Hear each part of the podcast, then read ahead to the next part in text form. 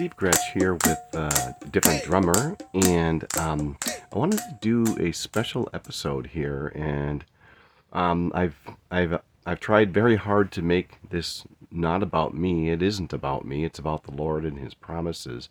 But there was um, I kind of wanted to be a bit of a story, tell a story about um, three questions that I had along the way, and that's the title of the podcast here is called Three Questions Laying the Foundation.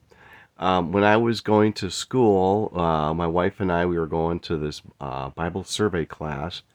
And when we were sitting in class over and over again in the Old Testament, reading the Old Testament and being taught the Old Testament, the, the, the, the words, his name, the, the name, that God's name kept coming up and the name and the name the name. And i'm just like what is his name? And um, then when we were in the new testament same class the um, we had a we had a um, substitute teacher. And um, well anyways um, we had uh, constantly in the reading and in the teaching we were hearing the word the gospel.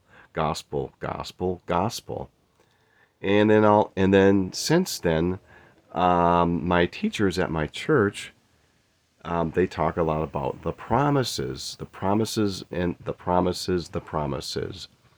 And I I remember um, I remember asking the question when I was in class during the New Testament, and we had a substitute teacher, and I I remember asking, "What is the gospel?" And he kind of he kind of looked at me, sort of strange, like everybody knows what the gospel is, but it's um, uh, it is a term that encompasses a lot of the plan of God and um, various things. And so I, I asked these three questions. Here's the what is his name, what is the gospel, and what are the what are the promises? And of course, in the Old Testament, it does say his name in Exodus 3:15 says God furthermore said to Moses, "Thus you say to the sons of Israel, the Lord, the God of your fathers, the God of Abraham, the God of Isaac, the God of Jacob, has sent me to you. This is my name, my name forever. This is my memorial name to all generations. So uh, there it says his name, and, and Exodus 3 13 through 14 says, Then Moses said to God, Behold, I am going to the sons of Israel, and I will say to them, The God of your fathers has sent me to you.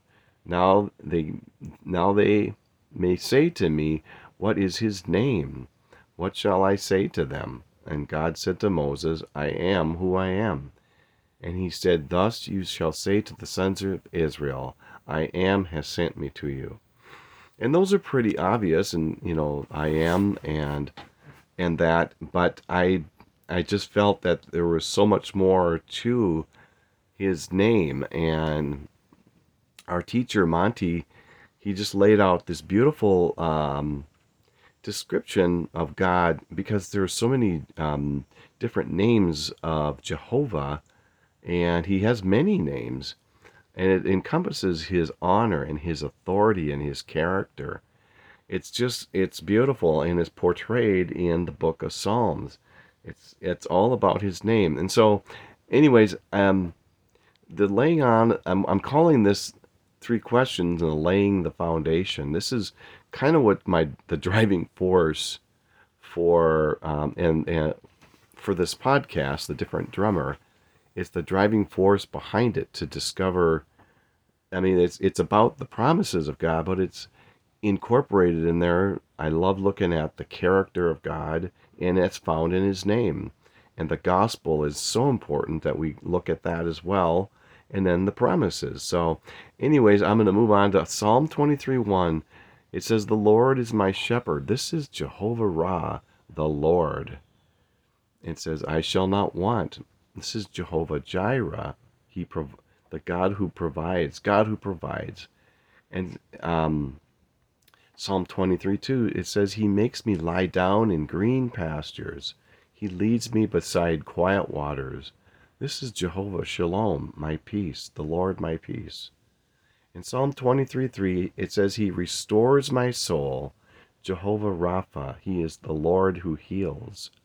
He guides me in the paths of righteousness for his name's sake. This is Jehovah Tsidkenu, the Lord my righteousness. Um, in Psalm 23 4 says, Even though I walk through the valley of the shadow of death, I fear no evil, for you are with me. This is Jehovah Shammah, and it's the Lord is there. He is there. And it says, Your rod and your staff, they comfort me. And we, we know that the rod and the staff of a shepherd are used for um, for keeping the flock in order and keeping them safe, and so that it's it's it's uh, they're very helpful instruments, and the Lord includes that. In Psalm 23 5, it says, You prepare a table before me in the presence of my enemies. This is Jehovah Jireh, is the He that provides. You have anointed my head with oil. Jehovah Nisi, the Lord is my banner. My cup overflows. Psalm 23 6 says, Surely goodness and loving kindness will follow me all the days of my life, and I will dwell in the house of the Lord forever.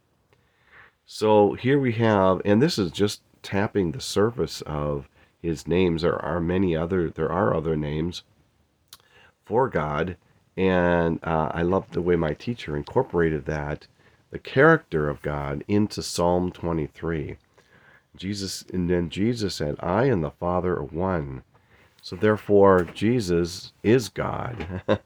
he and the Father are one. He is the one that is, that this Psalm 23 is talking about. He is, he is, and it's his character that we're talking about. And then the question was, what is the gospel? In Ephesians 2 4 through 5 says, But God, being rich in mercy, because of his great love with which he loved us, even when we were dead in our transgressions, made us alive together with Christ. By grace you have been saved. So there it is. We were dead in our sins. We were very dead in your sins. We were very needy. We we could do nothing about our sin. We were dead in them. Second Corinthians 5:21. This is this is the, the I think this is just a hinge, the hinge um, verse in Scripture. He made him who knew no sin to be sin on our behalf, so that we might become the righteousness of God in him. So there's Jesus becoming unrighteous on our behalf so he could so that we could become righteous. It's a it was the greatest swap in history ever. And so the Lord Jesus is the gospel. We were dead in our sin and the gospel Jesus came down and saved us from our sin, died on a cross and was raised again. We are forgiven and our destination is with Christ. Isn't that wonderful? That's the gospel those who believe, those who believe, who repent of their sin, believe in the gospel of Jesus Christ, put their trust in the gospel, trust in Christ. It's a wonderful promise. And the, and my next my last question, uh, more recently, these questions actually were over over quite a few years, so I, I couldn't tell you how long uh, it was, but I just uh, I just I was reminded this week that um, of these three questions that uh, that I had, and I thought I should do a podcast on that. But the promises, I looked up the word promises, and it's talking about God's self committal. Isn't that amazing? The promise, God promises He's committed to this. But of course, you know, He He's committed to it, but it, there's no one He's yeah, there's no one greater than Himself to commit to. He He would He's committed. It's self committal. It's not like um, well, I won't go there. But anyways, it's he's committed to these promises. It's a beautiful thing.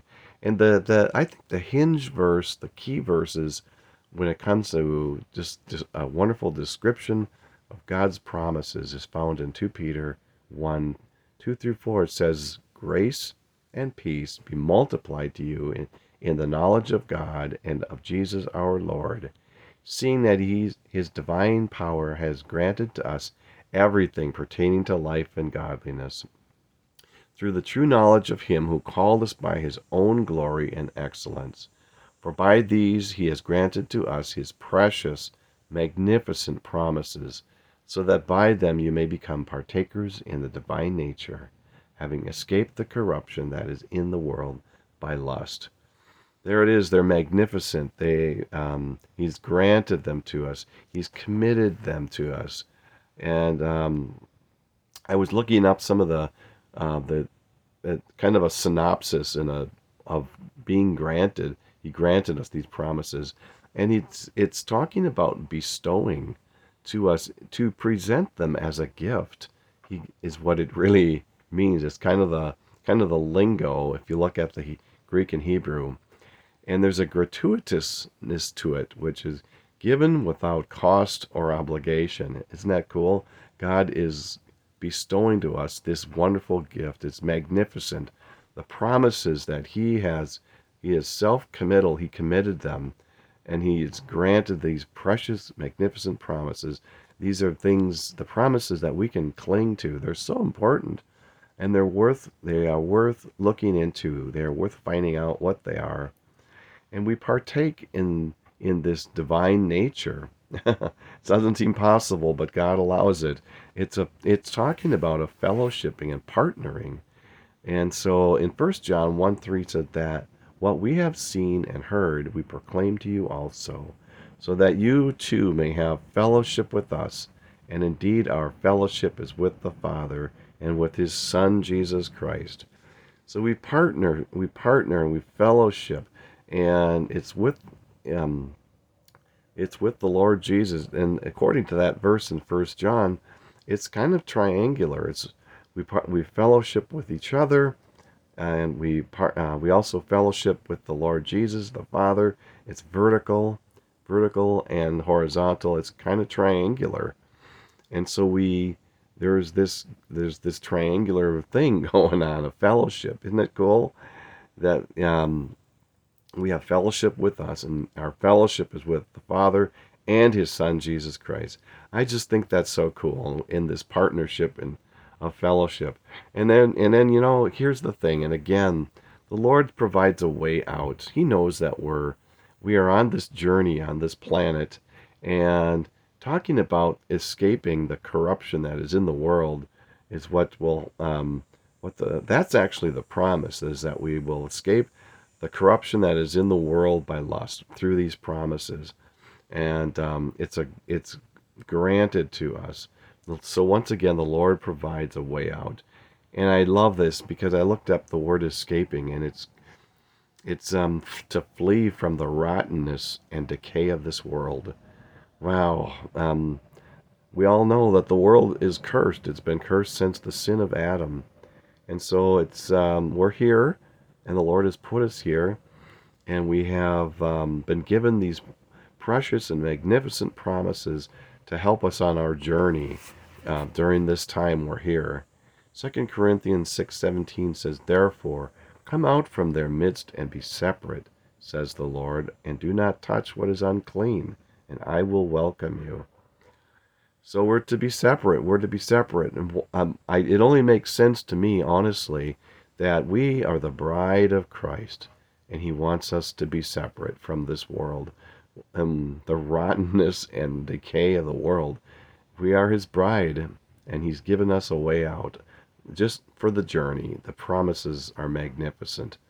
So here we go with the three questions, and they're the foundation of this podcast. I know this one's a little long, but foundation and the driving force that came came to me in just simple questions over the years. What is his name? It encompasses his character, all about God, what he's like. What is the gospel? It's the salvation of the saints through Jesus Christ and what he has done on our behalf. And what are the promises? It's escaping the and fleeing the world and the the the the, the goings on that's here. So, friends, I just pray that these promises have been delightful to you, and the Word of God is a delight to you. And we know that God is faithful. In Philippians 1 6 says, I am sure of this, that he who began a good work in you will bring it to completion at the day of Jesus Christ wonderful promises. God is committed to them. It's a beautiful thing, isn't it? So I just hope that you guys have a great day and we'll talk to you soon. Take care.